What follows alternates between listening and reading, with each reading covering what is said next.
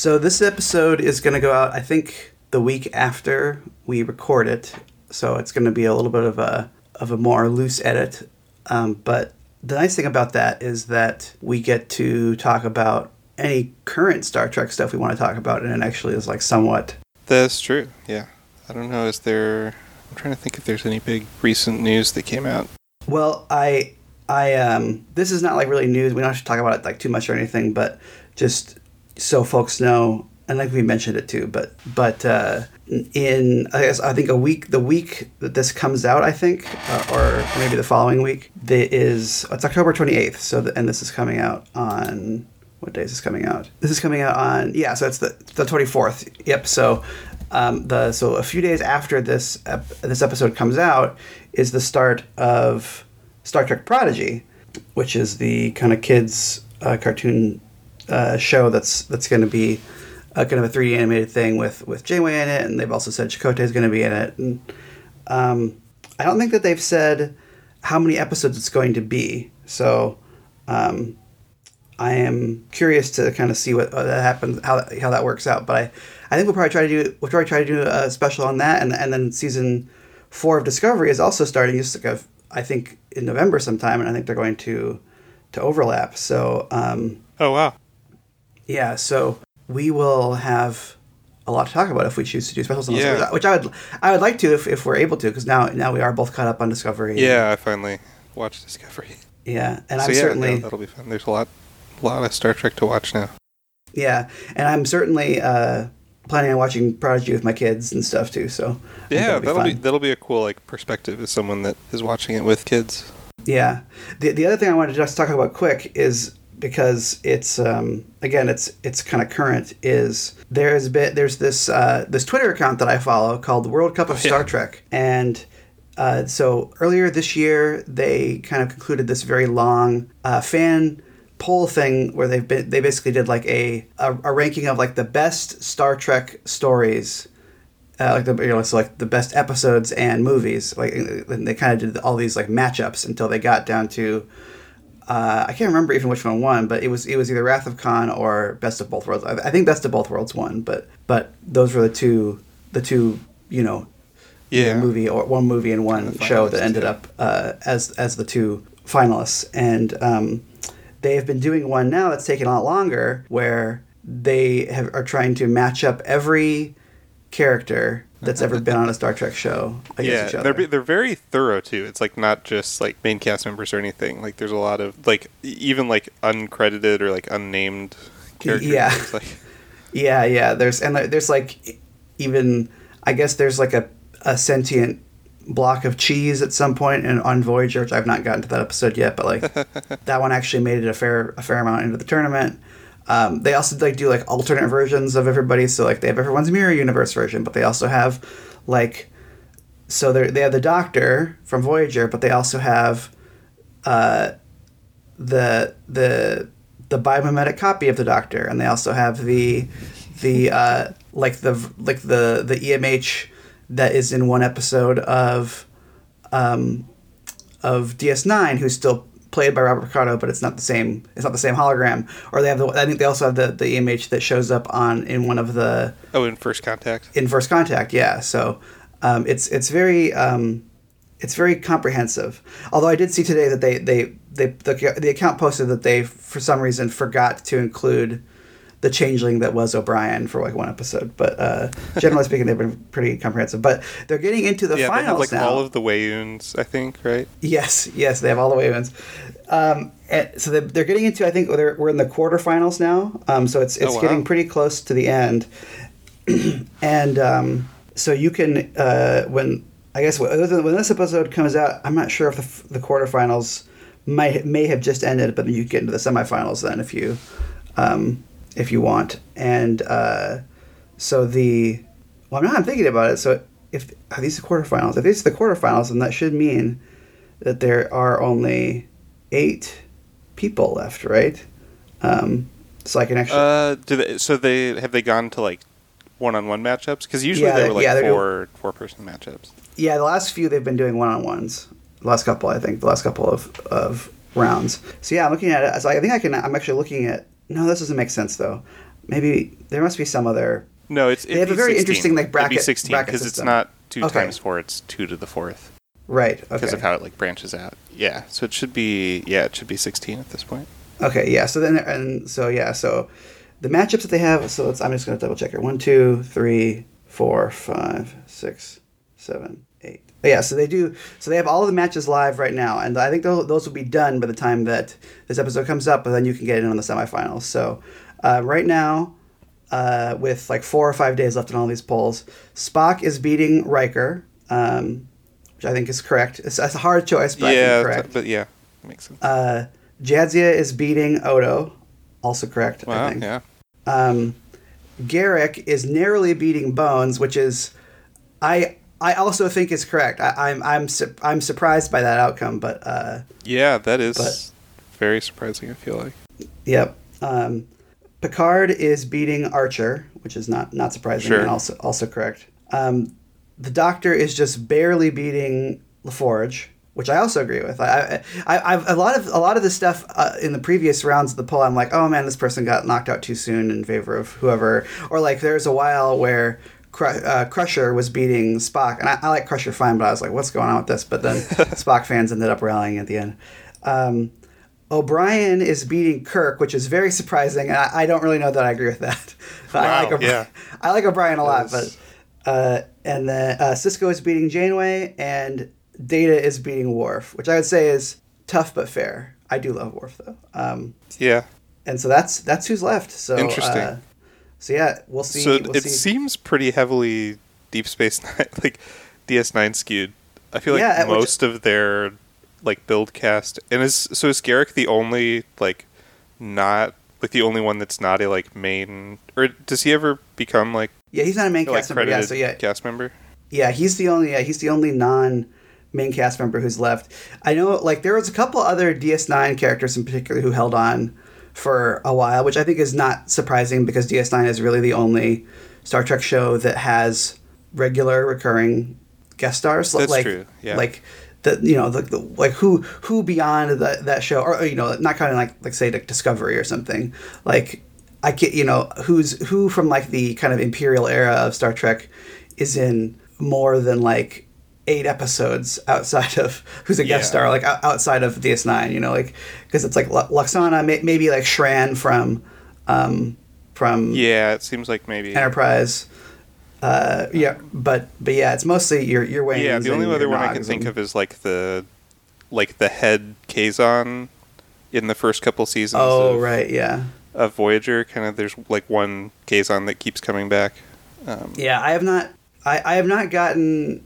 And I, I don't know if I will because I think they're actually about to start stop having Kazon on the show on Voyager on where we were watching. But I have not gotten over the thing that plagues me every time that I see like a new Star Trek race that has a bunch of stuff on their face where like I can't tell them apart for like the first couple seasons where it's like the first couple seasons it was just like yeah all, all Klingons like they look the same and then you know, I don't feel that way anymore but it's just it's just there's it's so there's so much stuff you know and then I felt that way about the Cardassians as well at first and then by the time I would finish I was like oh yeah no I know who all these people are Yeah. but uh, I haven't gotten quite gotten there with the so I, I don't know how many times that guy was on an episode versus like it being a different guy um, I don't remember what is, that, what is that guy's name do you remember the the Kazon guy's name um, is that Culluh? The one that Yes, like the like Seska goes off and and joins and all of that. Yeah, I believe that's you're, correct. That's Maje Culluh. So Okay.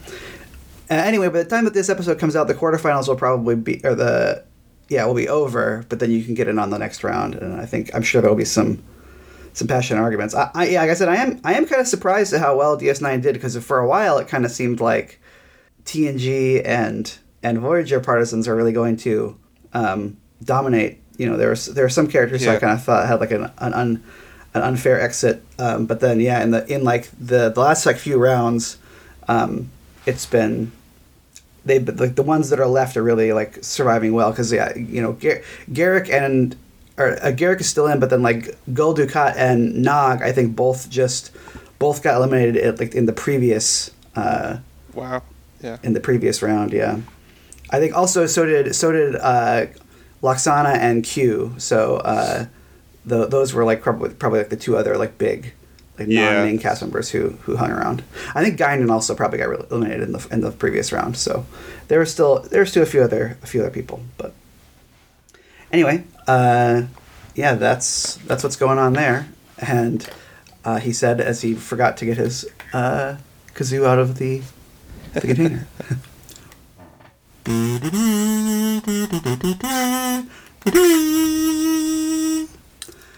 Hi, everybody, and welcome to Out of Contracts, the show where two guys who have seen part of Star Trek try to watch all of it in no particular order. I'm Ryan Howard, And I'm Brady Jungle. and, And, to- sometimes we watch it in order. yeah, but yeah, uh, today is we're doing a special episode. It's not going to be one of our um, regular random number generator one episode discussions. It is going to be about the second season in its entirety of Star Trek Lower Decks, which you can find on Paramount Plus. And yeah, we just wanted to kind of talk about it, go through uh, not like every episode, but just kind of hitting the highs and lows and kind of how we're feeling about it. So, um, you know, if you've listened to the show for any amount of time, I think, you know, if you listened to last week's episode, you will uh, hear some unenthusiastic uh, Star Trek Discovery conversation, you know, and, Yeah. and I think our attitude towards a lot of the, or you know, the, the two live action offerings, at least out of the Paramount Plus years of of Star Trek, has been like, we want to like it, but we don't like it very much. Um, Yeah. and yeah. and and I hope that I'm not So far. I hope, So yeah, far. right, right, right. And and I think I think hope does spring eternal. You know, like I, I think what I've seen and heard and, and yeah, I think about you have you have given much more grace to I think probably both to Strange New Worlds and season two of Picard than yeah. than I am ready Yeah. to, but we'll see. It's it's funny though too because I, I remember I remember our conversation about Picard and, and I feel like you came into it being like it was fine and I was like it was bad and like by the end of the episode we were kind of both turned around on it so I hope I didn't like uh, I hope I didn't change your views on that on that season but yeah yeah I think you're right though for me anyway like hope does spring eternal I think at, at least for um, for I, I want to like I want to like those shows, and so like I think, you know, Strange New Worlds could be good, and Picard season two could be good. You know, again, the thing with Picard season one is that it was a good premise that was then kind of just like not executed very well. And this also this next season, which seems like it's going to be like an alternate timeline thing, with Q and Guinan, and also like some Borg stuff. Like it sound it sounds like a good idea, and so we'll see if if, if it's Yeah. actually executed well. But uh, you know, I do I, we do really want to like this stuff, and but then we were so pleased by by Lower Decks, which is um, the the animated show that's on that's on Paramount Plus. That's kind of like, uh, you know, like a, a TV fourteen comedy most of the time, uh, with with maybe like one notable exception. I think that I'm sure we'll talk about because I think it generated a little bit of controversy in the Trek community um, this this season, but. Uh, that that that show we both really liked the first season of when it came out last year, um, and actually because of the way that like the production works on the episodes, it kind of has, um, it's been one of like the dominant Trek forces as of late because uh, COVID delayed um, Discovery and Picard and Strange New Worlds, and so in the last like year basically of of uh, of Star Trek, the only shows have been basically two seasons of Lower Decks and one season of Discovery, which was Yeah. I think filmed pre-COVID. So um, it has been kind of like the main Star Trek going in a lot of ways um, recently. Um, so we really liked it the the first the first uh, season. So I was kind of we've been doing a little bit of texting here and there about like how how season two has been, but so, Yeah, usually we'll after So we watch what- an episode we'll say like one thing or something, but Yeah. So what did you what did you I guess before we actually before we go into it like why don't you explain just very quickly we already did a previous episode about this so, so we don't have to go too much but what what is the show about like just you know yeah. So the the Lower Decks is kind of tries to differentiate itself from other Star Trek in that it it focuses on like the main characters are just four ensigns, kind of like lower you know lower rank rank and file people that just work on the ship. And the ship they work on is is this ship called the Cerritos that's you know it's not like an enterprise like big flagship of the Federation. It's just one of the ships that just kind of like does all of the jobs that come after whatever the like big adventure that the flagships go on like they kind of clean up or they'll they do they they didn't really focus as much on it in this season, but the the first season kind of what they were introduced as their job was second contact. So after someone's made first contact, they are the ones that come in and like do all the paperwork and like you know learn the language and kind of establish all of the sort of like uh, kind of busy work that would go along with making contact with an alien race. Yeah, and, and one of the reasons why they why they I think didn't do that as much this season is because this season actually introduced a little bit of uh, serialization uh, from like the events at the end of the first season. Yeah.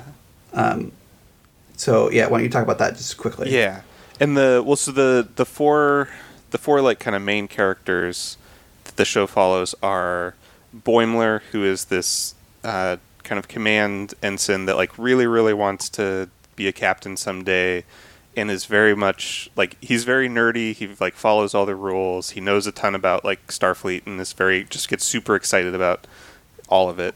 Um, mariner who's the kind of um, like rebellious like does her own thing improvises gets in trouble and is also the daughter of the ship's captain. And then rutherford is uh, like an engineering intern, and Tendi is a science and medical um, ensign, and they're also both kind of lean towards being like kind of nerdy, but like get super like enthusiastic and excited, and just and they're like very very close friends with each other, um, and like uh, one of the so the the finale of the first season kind of set up a bunch of storylines. So basically, the the ship got attacked by the Pakled, who were, I think, from only like one episode of TNG, and it's this race that is like they're very they're presented as just like very stupid, and they don't actually like develop any technology of their own. They just take like take technology from other people's ships, just like steal it from other people, and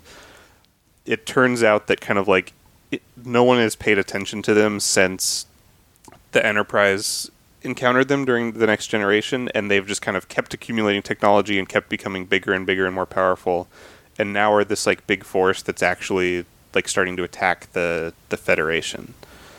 Um, and the other, I guess, the other important plot point that happens is that during that episode, Rutherford is like trying to escape from them or something and like has to or his his he has a like a cybernetic implant over one of his eyes that goes into his brain. And that gets like infected with a computer virus. And so someone has to like it gets ripped out of him and they have to give him a new one. But in doing that he loses all of his memories. Um, so at least it, it comes up at the start of this season and like once or twice more that like he and Tendi are kind of like because he doesn't remember Tendi at all, they're like kind of becoming best friends all over again. Um, and uh, yeah, and I, the the only other th- thing I would say f- is that also the, this is this is resolved pretty quickly, but um, oh, yeah, yeah. But uh, Boimler leaves the ship because he goes and works on the Titan, which is uh, Riker's ship. Yeah. Um, and so Riker's in like I think one episode or something like that. Yeah. Um, and so he's more kind of like on the front lines fighting the Pakled. And for the rest of them on the Cerritos, the Pakled come up like a couple of times scattered throughout the season. Um, but that's sort of the kind of like again like it's not it's not like in something like Deep Space Nine where like the Dominion War is like they're at the front lines of it. Like there's kind of this underlying like the Federation is at war against the Pakled, but the Cerritos are mostly over the course of season two, just like going off and doing kind of like different things in different little places. And there's a few there's a few episodes where they where they come up against the Pakled still. Mm. Um, it's it's kind of funny though, like this is like one of the things I like about about the show is that like they kind of uh, they kind of get to do like their version of a lot of this stuff. So like this is kind of their version of the Dominion War, where it's just like you know the, it's not in every episode, but they do it's it is like a thing that gets talked about, but also just like it's it's like this very crappy version of this other thing like like like it's it's it's like the second contact ship's version of like a of of like a of an ongoing war storyline you know Yeah. It's just like there's these stupid aliens that keep attacking us. yeah Yeah. Um, and so and it's so it's the I think one of the things like there's a it's a really really good show. Like if you haven't Mhm. watched it, definitely consider watching it. Um, super fun, just like as a TV show. Uh, I think one of the things that we both like about it is that it is much more inspired by like it's set around the time of like shortly after Voyager and it just has the feel of a classic Star Trek show more than the other Star Trek shows that are coming out right now. You know, Yeah. they're all wearing like the snappy red and blue and yellow uniforms and they're going on a different adventure every week and it just feels like a Star Trek show in, It- in a it- really fun way. I think it's also like tonally like I think we talked about this last year, but you know it's it's by someone who has done writing on like Solar Opposites and Rick and Morty and stuff, and so I think we were both a little bit worried that it was going to be a little more like those shows, which are which are good shows, but you know they're kind of they're very like nihilistic in in their like worldview, and it actually is not like that at all. Really, it, it actually I think one of the things that's really good about it is that it does I think carry off like the optimism and friendliness of like the old Trek shows very very well. And Yeah. uh, you know, not not that those shows couldn't have dark episodes or sad things happen on them or things like that, but I think sometimes the Paramount Plus stuff, especially Discovery, but but Picard too, I think there's it's it can be so grim and also not super fun and Yeah. like I, I think to- tonally, I, I that's the thing that I like about it the most uh, in terms of like it being like the other shows is that it, it tonally has that vibe, and I think that would kind of that would work for it no matter when when it was set. I think when when it was when it's set kind of allows them to do a lot of like pretty fun reference drops and things like that, but but. It, it, it's a vibe thing for me more than anything else that I think really works about it. Yeah, I guess that's true. Is that kind of the you know everyone is like everyone everyone is good and like good-hearted and doing their best for the most part. Um, that and yeah, the the ship always kind of like comes together and is like fills the plucky underdog role and yeah, it's it's such a good show. Yeah. Uh, so uh, yeah, I I was going to ask if you you know what you thought of this season, but I think we both are agreeing that it's still if we still are into it. Yeah, I- it still is good. I think this season definitely got better as it went along overall. I think the first like Yeah. the first maybe 3 episodes like they it, it's not that they were bad or that they weren't like still good. They just didn't really Mm-hmm. get me like I didn't come away from them being like super excited like that was such a great episode. It was just like that was, it was fine. It was good. Um, yeah. and then I think the I- middle and then ramping up to the end started to get really good. I really like the last couple. I would say the last maybe Three, three really were really really right because the yeah. was the third to last the the one with all the simulations. Yes, that episode. I loved that episode. Yeah, and then Uh, the, the second to last episode was the was one the with three ships. lower decks of all of the ships. Yeah, Um, which was a such a great like fun idea. I, I watched the show with my wife, and um, at the end where they had the post credit sequence of lower decks, but it's just on the Borg ship. My, I was like, "This is so stupid." I was like, "No, this is this is amazing."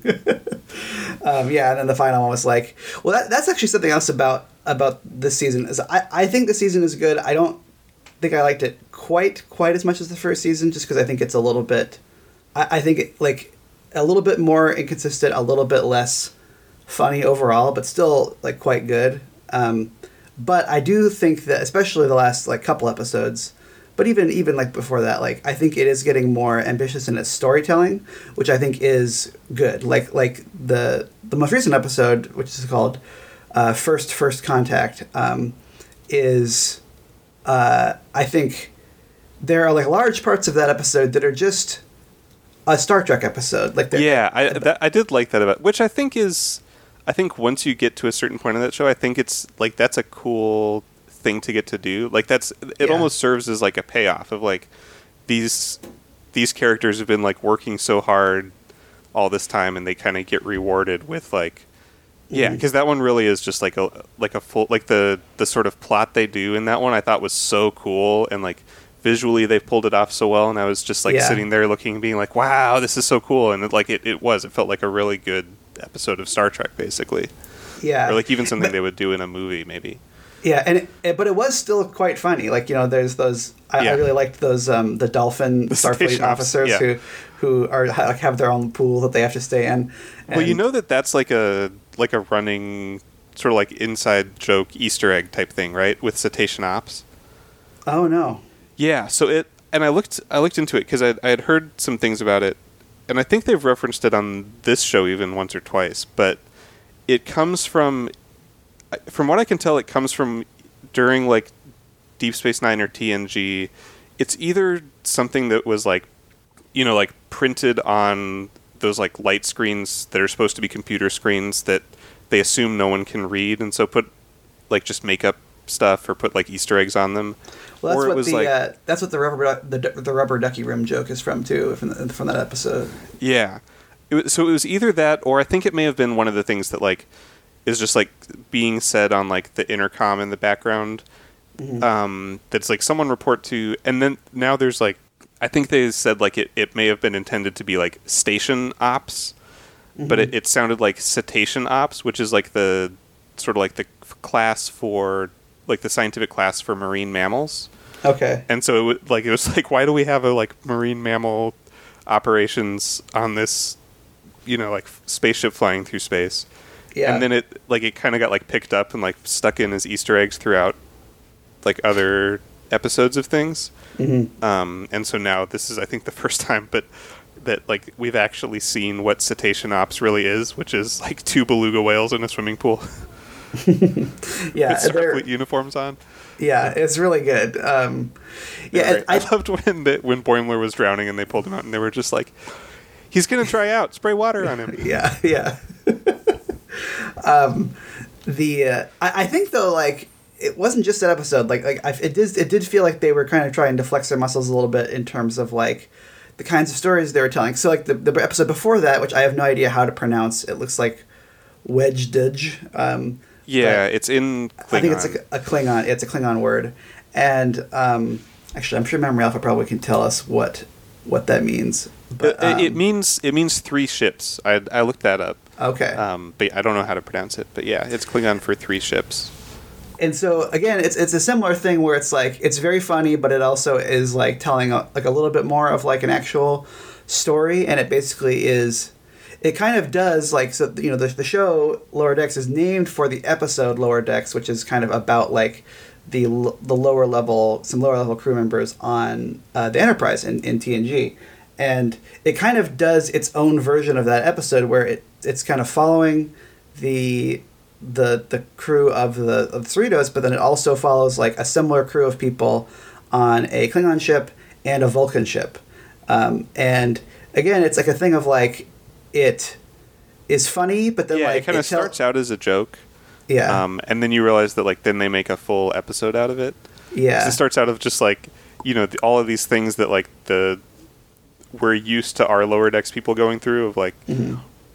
what they would do if they were all Klingons. So it's like these you know guys like in their in their bunk in the bottom of the ship, and they keep being one of them's just like, oh man, I really hope like someone you know insults the captain today so that I can stand up and murder them in like Yeah. ritual combat, and then I will become first officer.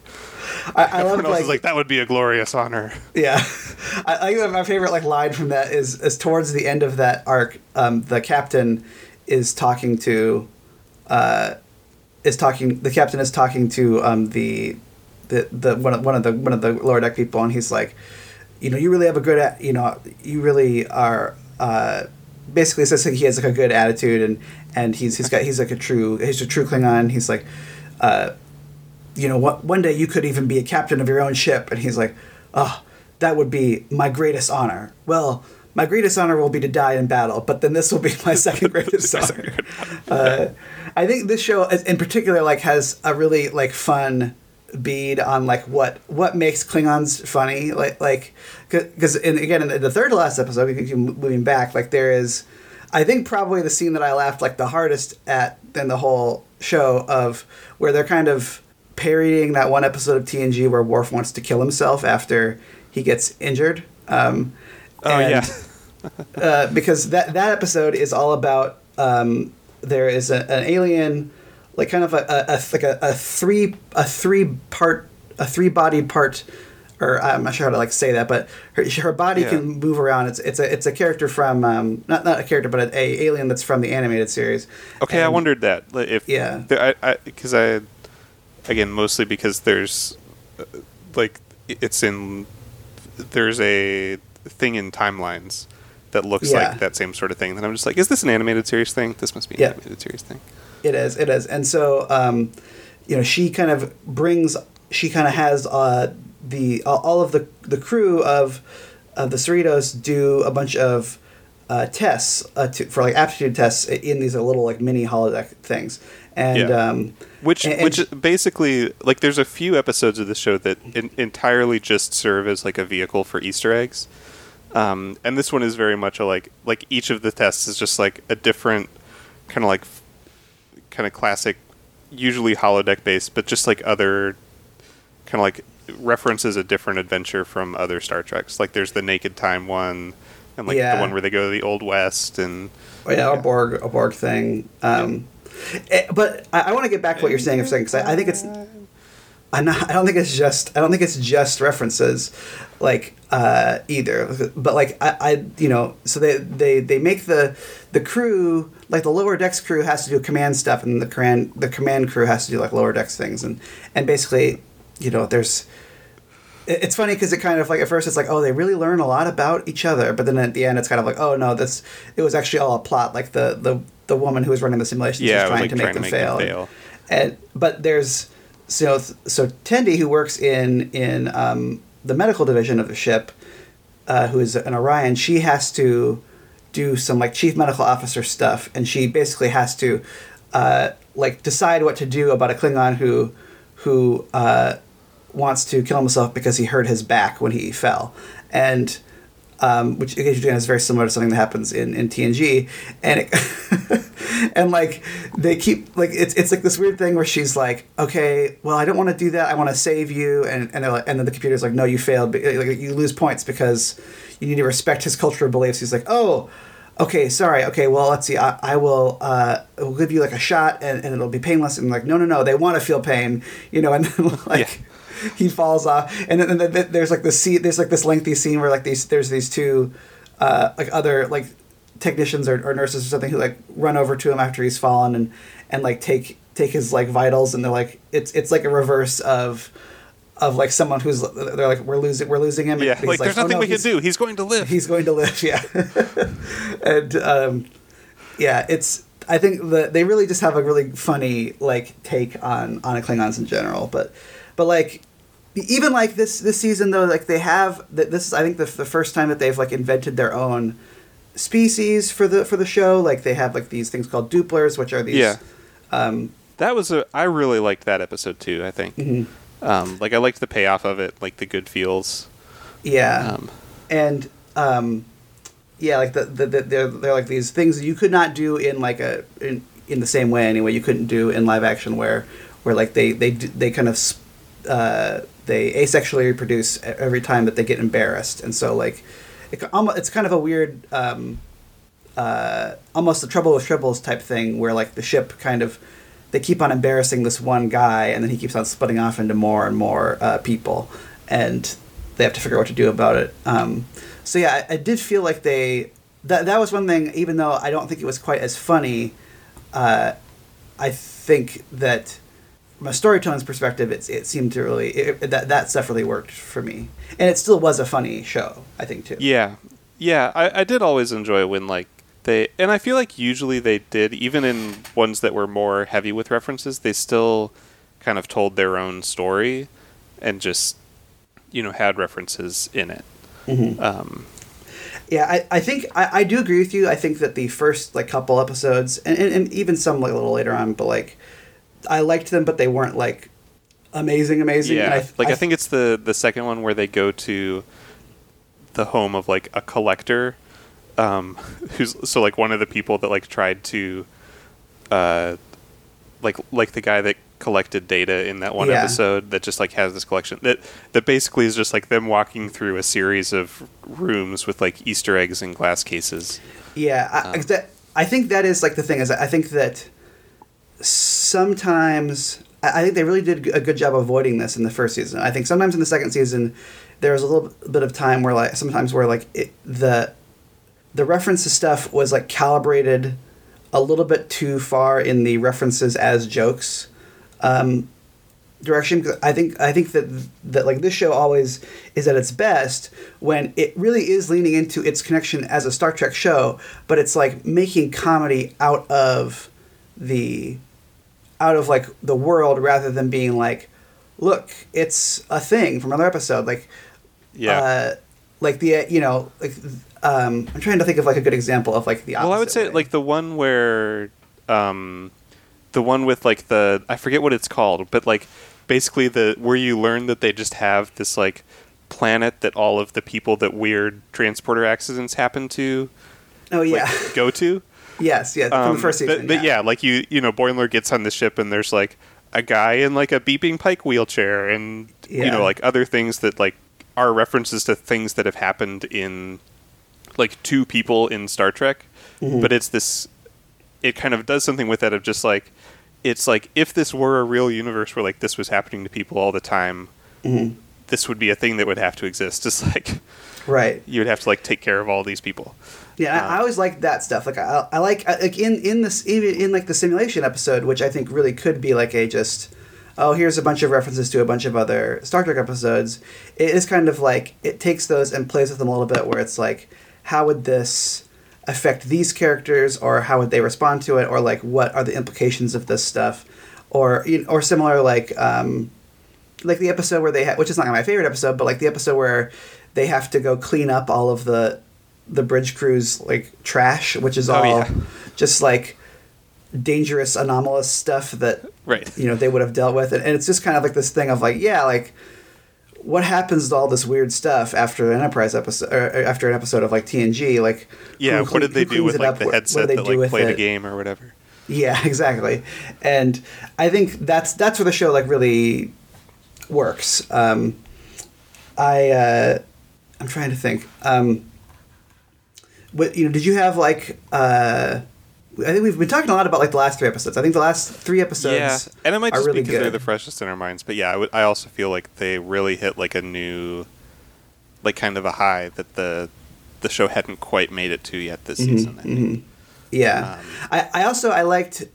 Uh, looking back at the episode list too, it's like I did, none again. None of these are bad. Like they're all they're all like fun because e- Yeah. even like I think we haven't talked at all about like the uh, Mugato um, one, uh, which is like pretty Oh, funny. yeah. Where where they there's Yeah. there's someone basically trying to create like a Jurassic Park of of Mugatos, which is like this Yeti thing from uh, from the original series, and um, it's uh, it's just like I don't know. It's just it's, it's still like funny and and they, they get some like I, I enjoyed like there's like this running gag where no one knows how to pronounce Mugato, which is I think a reference to.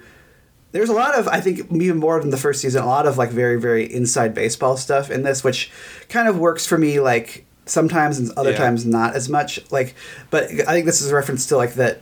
I, I guess it was it was originally called a, a gumato, and then um, then uh, uh, what's his name? DeForest Kelley like couldn't say that, so they changed it Oh, to so the name of the thing for. But but then like they pronounce it differently, and and then Yeah. it's still the the character who, the guy who played it was in the suit. It was still. Uh, credited as a Gumato, and so, but like they don't actually get into any of that. It's just kind of like this running gag that no one can say the name the right way, which is like funny. Yeah, Or- which is I think funny. Like in, cause, so I watched. I I probably talked about this the first season too, but I watched this with my wife who doesn't watch Star Trek. Mm-hmm. Um, but she still like really likes this show, and like every now and then, I'll like kind of pause it and be like, tell her like, oh yeah, this is funny because it's a reference to like this thing. But I feel like a lot of the jokes like that, like even if you didn't know like those degrees of inside jokes, like still kind of creates a funny situation. Like it's it's a Yeah. joke that works on its own, even if it's Yeah. the first like occurrence of it. Yeah, it's it, it really is. I think we talked about this last year too, but like, I can't always define like why why something works or doesn't, and you know, it's all subjective anyway. But but I think that they usually do stray on the right the right side of that because. Like the you know again like I think the classic like the censors joke from the first season which is Yeah. is like such a true like gag about not even about like a Star Trek thing, but just like a weird. It's just like them, them like joking about like the pronunciation that a lot of people for some reason like inexplic- inexplicably uh, use on that on that show, and they, they did it a couple times this this season too, which made me Yeah, laugh. on the, where- like on the Vulcan ship, everyone said sensors. yeah, I noticed. um, uh, but like I'm thinking about you know some stuff on like in this season where like um, the like there's one episode where Tom Paris is on is on the ship, which I I like I like that episode too, uh, but there's it just at some point like I think Boimler like starts calling Voyager Voy, and um, Yeah. it which is like very funny if you are like a big Star Trek fan who like thinks about this stuff because that's like all, all of the Star Trek shows and, and in fact if you go look back and look at our our um, episode titles all the Star Trek shows have like a common like nomenclature three-letter, ab- yeah. abbreviation yeah and Yeah. um, And, a lot, And- some of them are like if you think about it, like at least like TNG and DS9 are like pretty commonly used. I think even in like verbal conversation. yeah uh, but you know Voyager is Voy and uh, original series is TOS and Yeah. Enterprise is ENT, and, and uh, this this actually Lower Decks is I, the, the first one that is only two. It's just LD. Yeah, it's just LD. Um, but uh, and so he just starts calling it Void. and like, why are you calling it that? And he's like, oh, I just call it that for short. It's just you know that's what people call it. And and it, again, it's just like it's very very silly. But the, at the end, like they're all doing it because like, oh yeah, that's actually is a lot faster to refer to them as Voy, or like. Um, because th- that's another like running gag on the show. I think is that is that kind of this this show sort of establishes the idea that like all of the sh- all of the other ships that have had episodes made about them are like famous or historical in some way. Yeah. And um, but then but then like there's also like some fun like re- refutations of that too. Like in, in the most re- in like the final episode when when uh, uh, Dr. T'Ana, the, the ship's doctor, like tells Tendi that she's going to transfer her to uh, Starfleet, the, the science division, like command training, and she's like, "Oh, so I can be on the bridge, like, like uh, Lieutenant Jadzia Dax," and she's like, "Who is that?" Like, no, no, I'm Yeah. talking about Spock. Like, Yeah. um, uh, it's yeah, I don't know. It's it's a very funny show, and it, it just like, yeah, I don't know, just like a very like kind-hearted one without being like too like saccharine and and yeah, just like also just tell some like good good uh good stories. Like I don't know, it's Yeah. it's it's really fun. I, I really I always look, always look forward to like watching a new a new episode. Um, you know, we're moving along relatively speedily. I, I actually I kind of want to know, you know, was there anything else? I think before we get into like we've talked about like a lot of what we liked and a little bit of what we didn't like, but was there anything else that like bugged you and or anything else you wanted to like highlight? And I, I want to before we go, I want to talk about like the next season of the show. But um, I'm trying to think if. No, I mean I wish there was more of it. I I feel like I felt the same way after the first season of just like I wish at least for this show that they made like longer than 10 episode seasons. Like I would love Yeah. just like more lower decks in my life. yeah, I feel you. I feel Um, you. But yeah, Well, are- I, I liked what they did with with all the characters. I think the the like one one thing that jumped out to me that I I think I did text you about, but that was like notable to me is in that in that simulations episode, there is like I think a moment where I like felt the most genuine emotion for a fictional character that I have in Oh yeah. a long time, which is that so the you know kind of when they first start doing these simulations, basically like everyone is failing terribly. Um, you know, like uh, like Mariner will go to the Old West and like can't even like stay on a horse, like gets kicked off and like falls down, and they're it's and then the simulation just like you failed and like kicks her out. Um, and Boimler does a like Borg simulation where it's just like you're on a Borg cube and you have to escape, and he like is like super excited and you know he's just like okay the Borg. I know what to do. And then like a Borg walks up to him and he's like say the thing say the thing. Um, um, and then like is just like having a great time and like finishes it and gets like a like a B minus or something like that. And he's like what? That's not good enough. And so he basically like throughout the whole episode while like all this other plot is going on it'll just cut to him like doing the Borg simulation over and over and like getting a better and better score every time because he's trying to get a perfect score Mm-hmm. um, which is both such a like thing that I think after you've spent this amount of time with him, like for his character, like is very true to his character.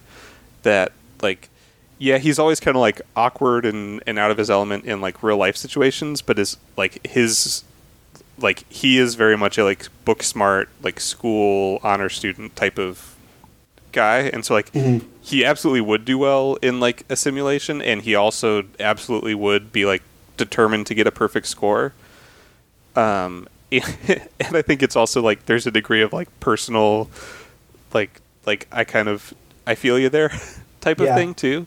Mhm. Um, and then at the end of the episode, like he he has like just gotten his like perfect score. Like he scored hundred, and he's like about to log out, and they like you know radio to him and tell him you have to like keep the simulation running b- while we try to like convince this um, you know this tester to like give us better scores. Because once you log out then it all like all the scores are locked in.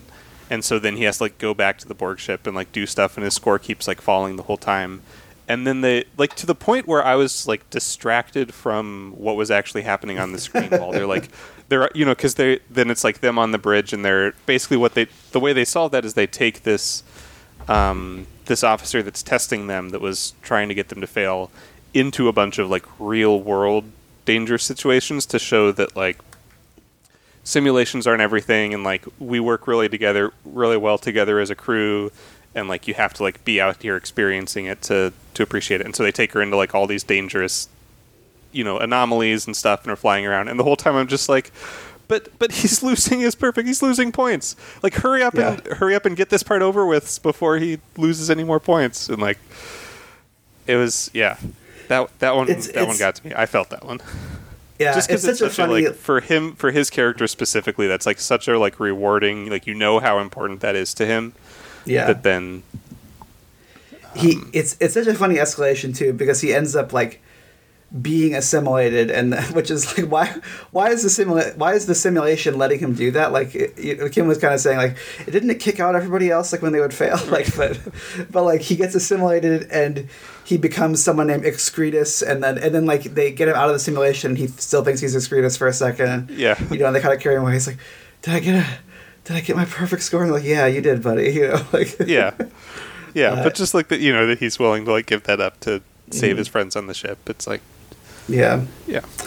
It yeah I, I- I really liked the, the whole show overall. I, I would say like this is not even like a complaint really. It's just kind of like a wish for the season but also maybe even a wish for like future seasons. But like you know this this season i think had three guest stars from previous uh, star trek shows um, and- which i think is roughly in line with like the, yeah well the like one like one of whom who didn't appear as like themselves or like the character they had played on other Star Trek shows but yeah well, who are you talking about oh I was i'm not talking, talking about, Jeffrey, Combs. who's the Yeah. other So well, so the the woman, the, the the captain of the other ship in the most recent episode is she's in a, she's like a, she's an ensign in a couple episodes of TNG, and so like, not Oh, really? Oh, I didn't catch that.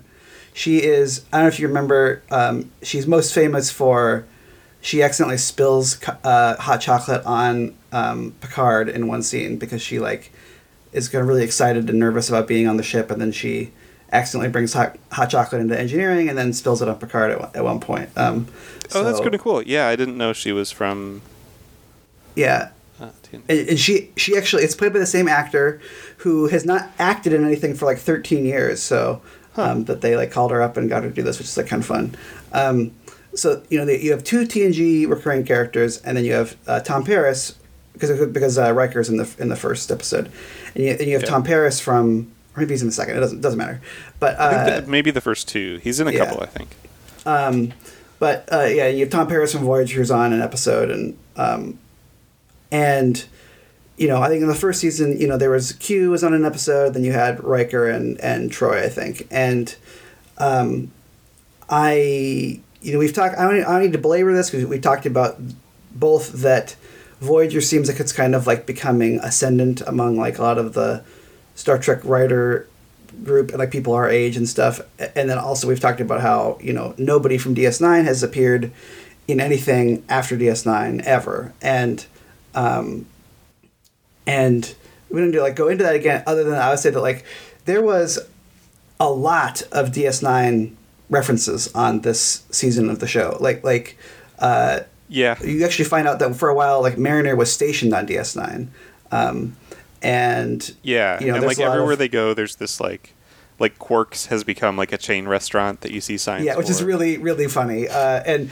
it, actually, if you if they're like the first time you see one, like if you look at some of the other things too, like like there's a there's like a billboard for like Vic Fontaine and stuff too. So like, um, it, you know, and at one point like uh, uh, um, uh, Tendi gets uh, Rutherford like a DS9 model to put together, and he kind of like jokes that it comes with an Ezri and a Jadzia Dax figure and, Right. and stuff.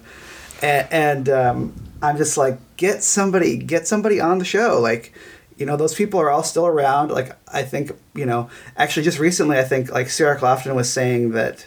Well, they're all still around because the guy who plays Odo is, is no longer with us. But, but like the Yeah. guy, uh, but but Sarah Cirroc Lofton, the guy who plays um, uh, Jake, has actually said that that he kind of feels like um, that. Uh, uh, why can't I think of the the guy who plays Sisko's name right now? uh, Avery um, Brooks. Yeah, the, the Avery Brooks has kind of almost been like blackballed a little bit from acting, and he's like, you know, he he really wants to act still. You know, he should, you know, the, the people should totally ask ask him Yeah. to be and stuff. And you know, like the way that DS Nine Yeah, I mean, I guess like, I you could- understand not using Cisco, but like, get Quark. You have all these Quarks, like. Get Armin Shimerman to be on the show, you know, like Yeah. he'd do it. I think. Yeah, I mean, I guess the kind of the the one thing you think of is that like, a, although I guess not always, but like a lot of the people that they've gotten are just people that are still pretty like associated with Star Trek, right? Like Mhm. like Jonathan Frakes still directs for them a lot. I think Robert Duncan McNeill also like. Uh, I know he like directed some e- Enterprise. I, he's I think directed, I think pretty recent episodes. Like I, th- I feel like they're like they're all kind of all still people that are pretty much in the, like the world of Star Trek still.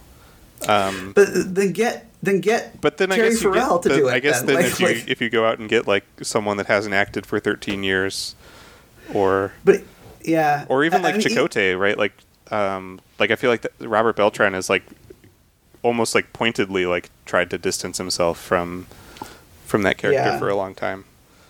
But you know, it's like get get Terry Farrell then. If you're getting people who are like not um, who are like only associated with Star Trek still, she's married to Leonard Nimoy's son. Like she still does a bunch of like Star Trek stuff.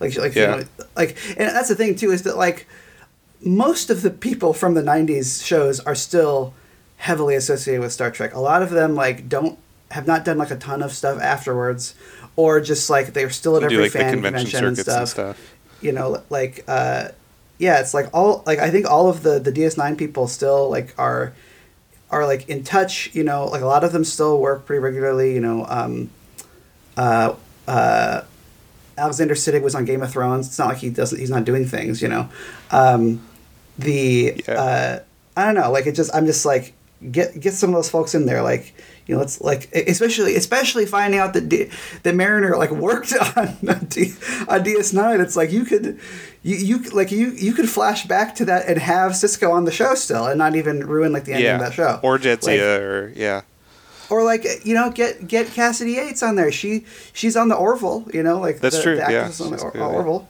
Um, still looks basically the same like uh, as, as she did in DS9. Um, that that matters for for uh, the show's purposes, but. Um, yeah. Anyway, so that's that's my like that's my my hope is that like let's let's keep on. I, I do like those. I think that the most for the most part, like all of those guest star things were handled like pretty well. Even you know I don't like Tom Paris very much, but like he's funny in that episode where, where yeah, like, yeah. I think he does a good job of. Yeah, that, that's another good example too of the show being like, here's a, like like where it's all this bad stuff happens to Boimler on his way to try to meet Tom Paris, and this, then so he looks so disheveled by the time he gets there that Tom Paris thinks he's a Kazon and beats he's him a up, uh, which is it's it's very very well done. Um, Yeah, I would say that that was like that his whole part, like Boimler's whole like part of that episode. I feel like was not great up until that point, and then like that, the fact that that was the payoff to all of it, you were just like, oh, okay, yeah, it's it's really good. Yeah, yeah. I agree that the other the other plot, which was about how uh, Tendi and, and was that the one where they go to, to like, Orion? Or Yeah, they have to go to Orion, and she has to wear green face, and she's really uncomfortable with it. That's pretty funny. Um, uh, so you know, going into the next season, so that there actually is like a significant kind of like a couple actually of significant like plot elements that happen in the final episode that kind of set up the next season. Um, there's so one of them is that uh, someone has framed the captain. Uh, what, what is the captain's uh, first name? I can't remember. um, Carol, Carol yes, Freeman. Carol, Carol Freeman, yeah. Yeah. And so, uh, who's, who's uh, Mariner's mom? Like, so she uh, gets she's about to get to get promoted to a different ship, but then instead, she ends up being framed for the destruction of Pakled Planet, um, which is also like a, a, a funny, I think a funny uh, running joke on the show is that the Pakleds are really stupid, and so they're not very creative in like what anything is called or does, and so like Yeah. their planet is just called Pakled Planet. You know, like their I think their ship is called like Pakled Command Ship. Uh, At one point, there you see the Pakled Command Ship and the lower decks people, and there is um, their red alert uh, like siren is going, and it's just saying red alarm, red alarm. um, Yeah, but uh, someone someone they're has just sitting there and being like, I am hungry. yeah. Um, and, and and so you uh, someone has framed her for destroying Pakled Planet. You see like a brief shot of Pakled Yeah. Planet, like you know, there's a, a big chunk blown out of the planet and stuff. Yeah, which I, And, which I um, think ties into because they mentioned the like, there's like a explosive that in the episode before that, kind of the plot of that one was that there's this Klingon captain who is basically like supplying the Pakleds with weapons to fight this war against the Federation because he's trying to like destabilize the Federation so that the Klingon Mhm. Empire can go to war again and be glorious. Yeah. Um, and he like I think the cl- he in that episode and kind of what makes the the other officer like kind of you know rebel against him is that he's giving them a like very this like very potent explosive that I think has like I think that's the the explosive that they talk about in the finale. It's got like the same I forget what the name of it is, but Mhm. um, so, so I think there's kind of this, I don't, this kind of implication that either like the Klingons maybe are behind it, or the Pakleds themselves, or something like that. Mhm, But yeah, mhm. that it is. It was sort of like partially set up by the epi- the the three ships episode. So yeah, there's that, and then uh, on a much more minor note, and I think not actually even set up super well because I kind of was like, "Is there something?" And then and I was like, "Oh, maybe not." But then I saw on Twitter later on people were saying that like they've confirmed that this is going to be a thing in the next season, which is that um, it, Mariner and um, Jen, who are who is like a kind of a somewhat recurring Andorian character played by Lauren Lapkus, are going to be dating uh, in the next in the next season, which they like. There's like one scene with them at the end where like because like Jen has saved Mariner's life, and they kind of like talk to each other briefly, and like at first it kind of seems like there's maybe like some kind of a not propositioning, but just kind of like a, oh you like me, and then it's just like it, and then like it kind of like goes away. So I was like, oh. oh okay. yeah, I, that's interesting. I, I didn't pick up that that aspect of Um, it because yeah, it was kind of a like because they they have a little thing at the beginning of the episode where they're just kind of both jerks to each other. Like Mariner's just like, "You hate me, don't you?" And Jen's like, "I don't even know who you are." Um, and then yeah, kind of the the thing at the end is like they both like kind of like really respected the other one and wished that they would like like them or notice them or that. But yeah, I didn't pick Yeah, up on like romantic undertones. That's interesting. hmm I get. Yeah, I guess they're going to be to be dating, which is I I, I think um, I think probably good. Uh, just like because I um, I think that the the show is is like they keep on joking about her and um, and Boimler, but like I'm glad they're not actually going to do that, like because I don't think that would yeah, be very good. I agree. Um, you Yeah, know, I would much if they did it with just um, like that kind of like mentor mentee relationship. yeah. I would be I would be fine if they did it with Tendi and Rutherford because I think I like those two characters together. Yeah, that Um, one that one I can't tell if they're like trying to go towards that or just want I- them to be like really really good friends, but I think they are. I Yeah. think they're like it, that's it was there was a funny bit in this in that in the final episode where they were kind of I feel like kind of like playing with with fans expectations a little bit by, because like they're going to all of these different special special places on the ship uh, because Tendi thinks she's getting fired and um, at one point they're like I just have to tell you something like I love the Cerritos you know like they're just talking about yeah It's like I love the Cerritos too. yeah, and that's usually kind of what they do with those moments with them is that just like they like make it seem like they're going to set up something like that, and then it's just like that Yeah. they get they're just both very excited about their jobs and working on the Mhm. Cerritos, and, like have that in common. Um, but yeah, but I, but like there's a sweet thing where like Rutherford's memory banks in his like implant are being used up because he was so like he was kind of so upset that he had lost all of his memories of Tendi from the first time that his implant got messed Mhm. up that now he's like saving multiple copies of them. Um, that yeah, like their their friendship I think is very sweet. Yeah, it, Um, th- th- that memory thing that also led. I was like, I wonder if that's going to be a plot later on, which I, I I hope it's not because I, I I thought it was just like a very funny like thing for them to joke about once and then never mention again. But like when he's deleting all his backup memories of Tendi, he Oh yeah, accidentally discovers that like someone has someone put implanted the cybernetic uh, you know eye onto him without hi- w- w- like against his will and then programmed Yeah, his there's sort of memories to like- think that he chose to do it and it's just like this yeah, very it's like like, a couple and of seconds like, like do you think he'll ever ask any questions? And they're like, no, he'll think it was his own yeah, idea. and then and, then and it just cuts away. He's like, "Oh, I think I found something I wasn't supposed to remember." And then like they don't talk about it again. I'm like, that would be really funny if they just never, Yeah. ever, ever mention it, or maybe like it comes back like in the finale of like the entire series or something. Like, I think that'd be really funny. Um, uh, but um, oh shoot, I was gonna. There was one other thing I was gonna say, and I can't remember what it is now. But um, well, you you mentioned earlier that there was something that like got the Oh, like, that's right. Star Trek community thank kind you, of thank upset. you. That's what I was going to talk about. Yes. Um, so uh, it sounds like we both enjoyed that episode, but but it was the simulation episode. It got a little bit of people, a little, some ri- some people getting riled up because specifically of the the naked time part of it, because uh, the uh, you know it's all it's all censor barred uh, but, but but basically like there's once mariner gets go keeps going into these different simulations and one of them is like a you know th- there's there's a couple episodes there's one episode of, of tos called the naked time and then there's another episode of tng which i'll never get over how crazy it is. That's the second episode of tng but it's called the naked now.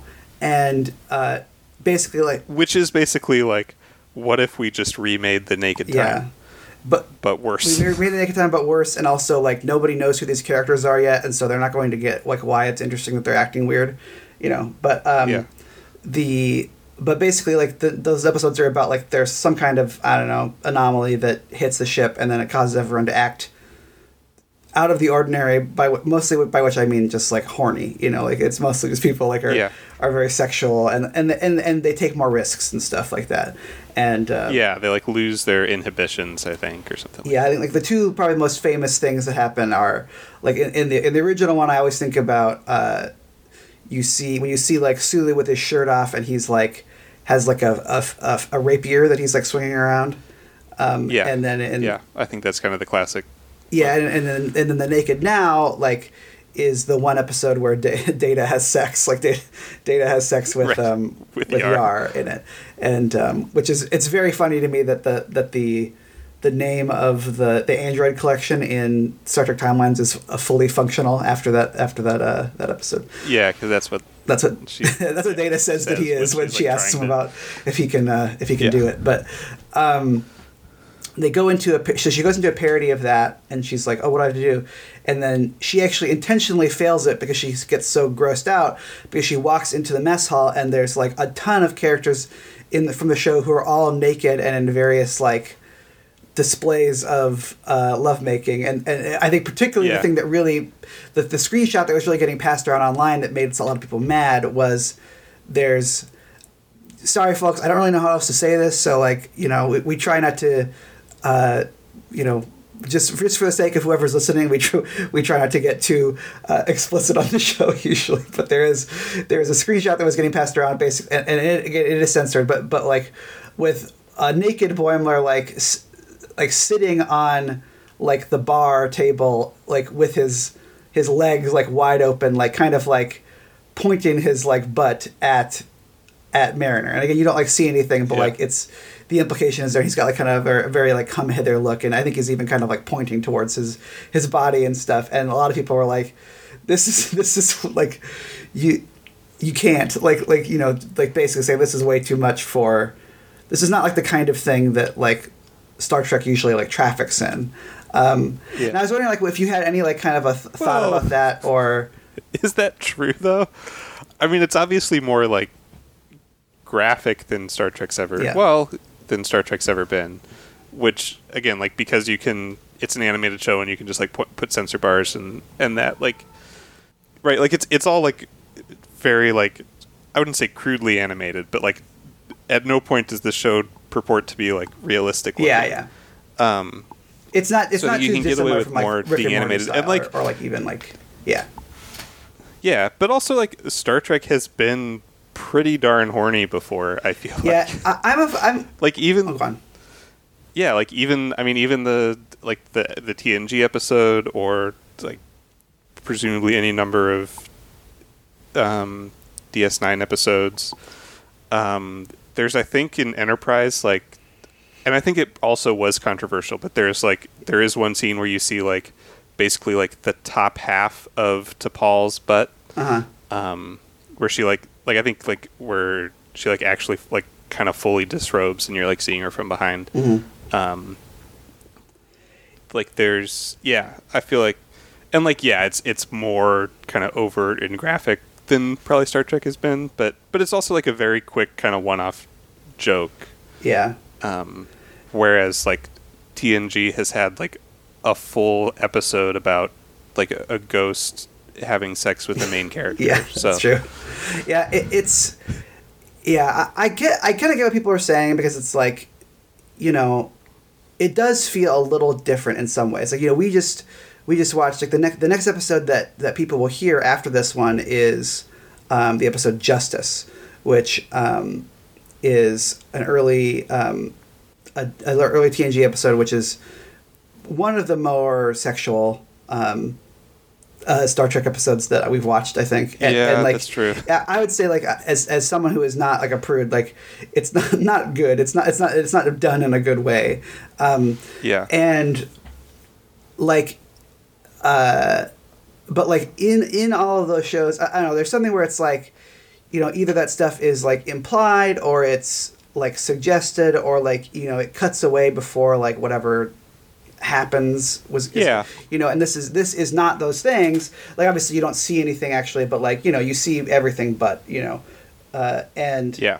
and um i was But I feel like this show is also like again like it, it definitely like it is it, it kind of weirdly straddles and I think this is something that people were nervous about it before it started.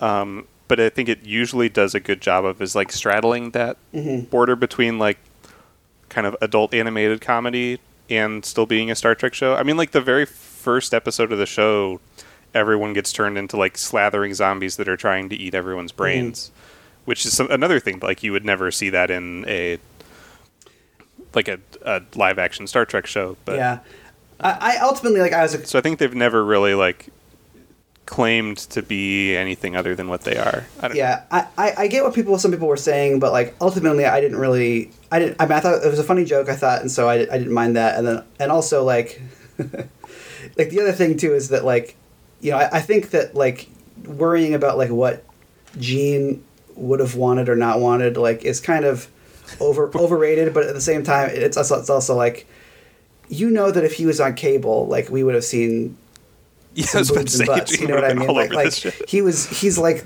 one of the horniest men ever to live. Like, like clearly.